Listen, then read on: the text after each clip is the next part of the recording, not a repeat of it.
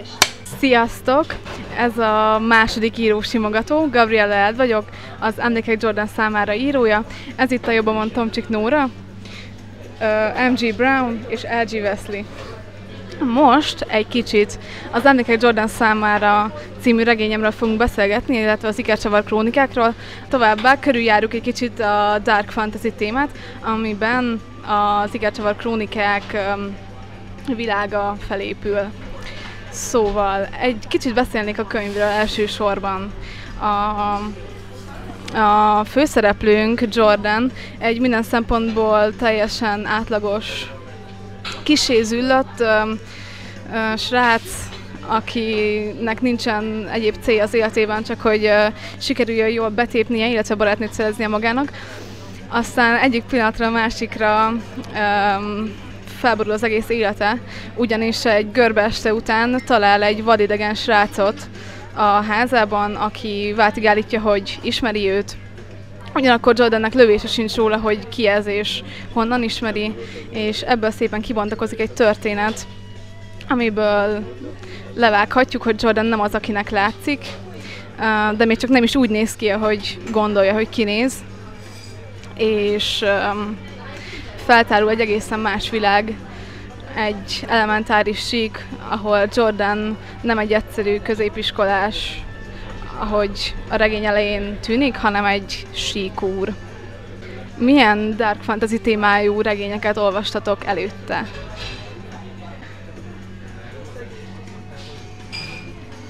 Én ö, soha életemben nem olvastam dark fantasyt. Egyáltalán nálam a fantasy műfaj az, ö, az kimerült ö, Tolkienbe. És, ö, és a hozzá hasonló regényekben, meg persze a Harry Potter sorozatba. Um, nekem éppen ezért volt ez egy nagyon különleges dolog. Egyébként azt, azt muszáj elmondanom, és itt fogom elmondani először, amikor én Instagramon láttam ezt a borítót, és pont ahogy uh, te is az enyémet. Én nagyon szeretem ezeket a minimál borítókat, és, és ráadásul kézzel festett és gyönyörű, tehát beleszerettem. Viszont az agancsok miatt nekem az első gondolatom az volt, hogy vajon miért ír egy zöldhajú lány, Egy, egy, mert hogy akkor még zöldhajú volt, egy olyan könyvet, ami valószínűleg valami erdészházban játszódik, és bizonyára ez a Jordan meghalt, és az ő emlékeiről szól ez a könyv. Szóval én kitaláltam egy, egy vérdrámát gyakorlatilag egy erdészházban, és hát ez a könyv nagyon nem az volt. Hú, hát én nagyon sok fantazit olvastam, de darkot én se nagyon, nem igazán. Vagy, vagy csak most így hirtelen nem ugrik be, ez az első. Megmondom őszintén, én Gabiról Instagramon hallottam, vagy láttam, vagy nem tudom, valamelyikünk bekövette valamelyikünket, és akkor nekem még nem volt megjelenve a könyvem, és én irigykedve néztem Gabit, mert egyébként a könyvnek, az elsőnek hol van? A Gabi, ott van. Ez a kedvenc színem. Úgyhogy ilyen irigykedve néztem, hogy ó, milyen szép borítója van ennek a lánynak, és hogy milyen jó neki. És akkor ott csöpögtettem rá a nyálamat, aztán szerintem már megjelent neki a második, mire nekem megjelent az első, és akkor így néztem, hogy hát ezt nem hiszem el. Neki már kettő van, nekem meg még egy sincs. És aztán, aztán nem olyan régen végre tudtunk találkozni, és akkor kezdtem el olvasni, de egyelőre Egyelőre azt mondom, hogy nagyon jó, meg gondolom, végén is ezt fogom mondani, de nem kiabáljuk el. E, imádom a nyelvezetét egyébként, tehát én, én nem szeretem az ilyen modoros, meg... E, tehát én nem szeretem ezt az ilyen nagyon szép irodalmi, barokkos, körmondatos, százféleképpen körbeírós, hogy a napfény hogy csillan meg az utolsó levélnek, az utolsó hajszárepedésének, a nem tudom mit csinálján. Nem, ez ilyen tényleg olyan könnyen olvasható, lehet könnyen vele haladni, pörög, olyan tényleg olyan huszonegyedik századi.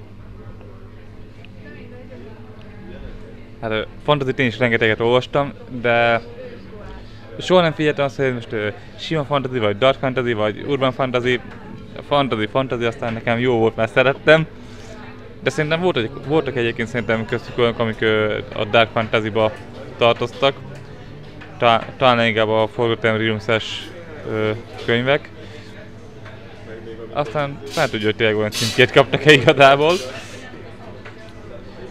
De az biztos, hogy a Jordan könyvek, mm, nem is tudom, de egy, valahogy úgy kitűn, kitűnnek a többiek közül, mert nem egy ö, átlagos fantaziról beszélünk gyakorlatilag.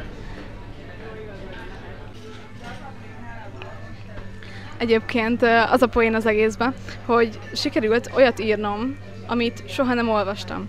Szóval olvastam fantazikat, de hogy valahogy mindegyik, számomra mindegyik rossz volt, amit elolvastam. És ilyen tipikus bölcsész dolgokat olvastam, tudjátok, ilyen Bajnokok reggelije, meg Mesztelen ebéd, meg ilyen tipikus um, huszadik századi szépirodalmi dolgokat. És valahogy... Um, Úgy éreztem, hogy én ezt a fantasyt, mint műfajt, én nagyon szeretném, viszont uh, én a Trónok harcába belefulladtam, a Harry Pottert nem szerettem. Uh, aztán hozzáfogtam még különböző fantasyikhoz, amik uh, egy idő után mind átcsaptak egy ilyen rémesen romantikus vonalba. Ilyen uh, Jane Austen, csak éppen tettünk be egy sárkányt, amiatt fantasy lett, meg egy szuper képességet. Szóval ez nekem nem volt éppen kielégítő, szóval így született meg a Jordan gyakorlatilag. Tehát ezt sikerült úgy megírnom, hogy előtte nem nagyon olvastam fantasykat, legalábbis ilyen mérvadó olvasmányokat.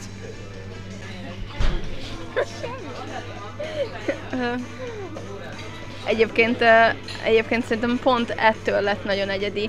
Én, jó, én tényleg, én tényleg a klasszikus fantasykat olvastam, vagy néztem meg filmen, és engem pont az fogott meg, hogy olyan fajokat, olyan világokat hoztál össze, amik szerintem így egy könyvben, egy történetben még nem szerepeltek. És ettől, ettől szerintem nagyon egyedi lett, meg, meg hát a szereplők. Majd beszéljünk azért a jó, szereplőkről, mert tehát amilyen őrült karakterek vannak ebben a könyvben, és amennyire szerethetőek az összes őrültségükkel szembe, és amennyire minden rossz tulajdonságuk mellett rengetegnek nagyon helyén van a szíve, ez, ez, ez hihetetlenül jó. Egyébként a Jordan alapjául szolgáló sorozatot, ami szintén egy ilyen Ikercsavar Krónikák névre hallgatott, azt még kétezer-tizenkettőben kezdtem el írni. És az még egy ilyen vámpíros beállítottságú könyv volt, de ugye abban az évben, vagy akörül jött be a Twilight, szóval ezt is tornózni kellett uh, gyorsan, mert akkor szerintem én egy életre kiábrándultam ebből a vámpír dologból, szerintem nem én voltam az egyetlen. És akkor uh, nem sokkal később jött be ez az erdőszellemes dolog, amikor teljesen véletlenül megláttam a neten, hogy egy lány Bambina költözött. És volt neki egy ilyen kis agancsa, és akkor arra gondoltam, hogy hú, ez nagyon menő, szóval nekem kell egy karakter, akinek agancsai vannak, viszont ezt egy lányon nem tudtam elképzelni. Na, ez a megint sikerült olyan, visszavezettem oda a dolgokat, hogy olyan fantasykat olvastam, de mind női főszereplő volt, általában egy béna nő, aki belekerült a dolgok közepébe, és nyilván választania kellett, vagy harcolnia kellett a szerelméért, tehát tudjátok, ez a tipikus. És szerettem volna egy tök mást írni, éppen ezért lett Jordan fiú, és éppen ezért pakoltam agancsokat a fejére gyakorlatilag a későbbiekben, és ezért születtek meg ezek a világok is, amik között a Jordan karakterek uh, ugrálnak, hogy egy kicsit színesebbé tegyük ezt az egész fantasy mi volt ott. Egyébként erre a borítós témára visszatérve, uh, voltak olyanok, akik megkérdezték, hogy ez egy vadászregény, mert hogy agancs van rajta, tehát akkor ez biztos a vadászatról szól. Én, én igen. Meg a cuki színe miatt sokan azt hiszik, hogy ez romantikus. És volt, voltak ebből csalódások egyébként, mert hogy nincsen benne szerelmi szál, illetve nagyon minimális. Szóval voltak nagy ö, szemmerezgetések, hogy akkor ez most micsoda tulajdonképpen. Hát ö,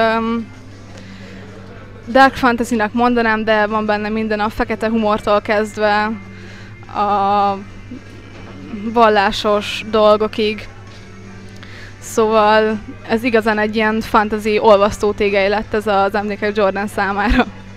Egyébként, ami nekem még nagyon-nagyon tetszett, ez pont az volt, hogy és mert hogy te vagy itt a szemtelenül fiatal a csapatban, hogy annyira ö, komoly témákat, ö, tabukat mertél ebbe a könyvbe beírni és fejtegetni, amiket azért szerintem kevesen.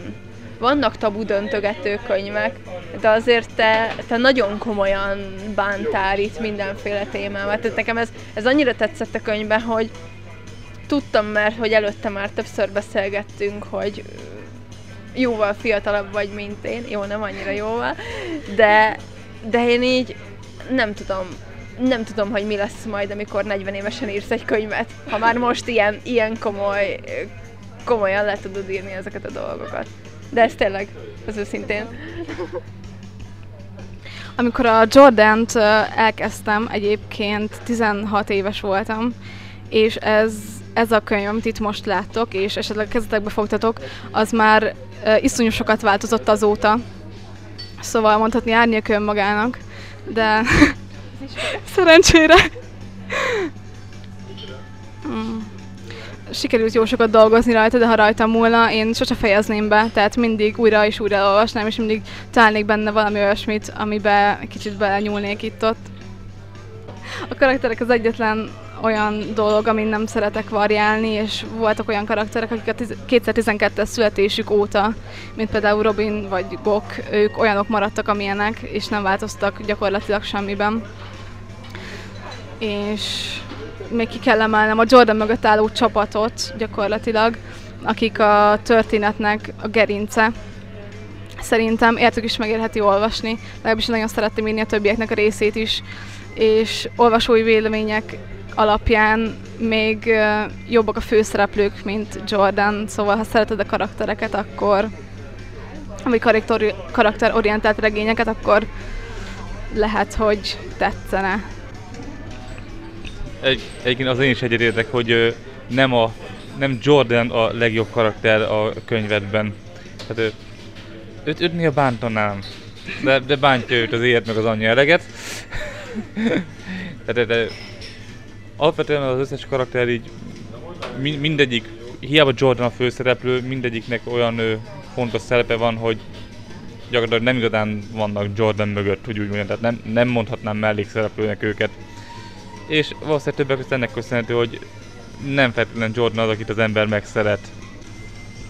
Meg egyébként én még azon is gondolkoztam, amikor így olvastam, hogy olyan kis fiatal vagy mégis, olyan karakterekkel dolgozol, akik tehát nem csak ilyen sablonok, hanem teljesen tényleg kifort és valamilyen értéket közvetítenek, hogy ehhez általában azt kell, vagy azt szokták mondani, hogy meg kell érni ahhoz, hogy valaki írjon. Tehát tapasztalnod kell elég sok jót, meg még több rosszat szerintem az életben, hogy hitelesen tud ezeket a, az érzelmeket, meg ezeket a jellemeket, karaktereket visszaadni, és nem mondanám meg, hogy hány éves vagy egyébként, hogyha csak így a kezembe menném, tehát mondanám, mint tudom, egy ilyen harmincasnak, aki, aki így...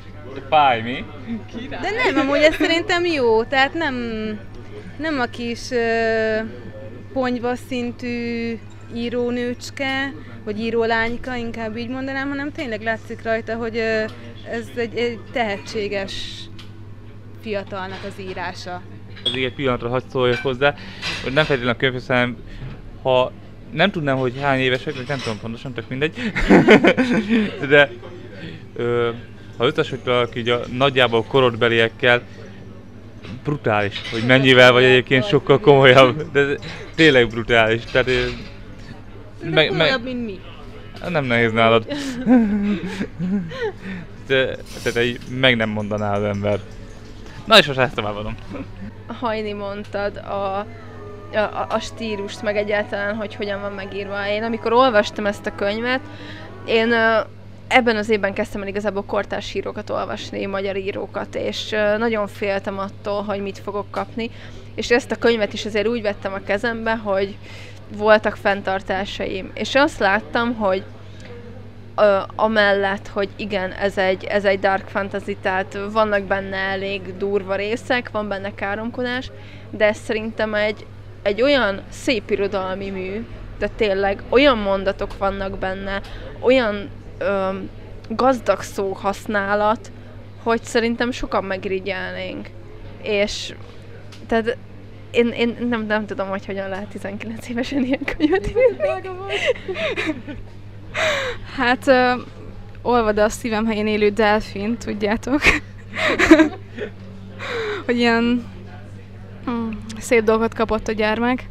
Hát tény és való, hogy amikor írtam, akkor azt tartottam szem előtt, hogyha ne hagyjék ö, hazamennél, és egy idegen srác ülne a kanapédon, és azt mondaná, hogy ö, gyere el vele egy másik világba, te mit tennél?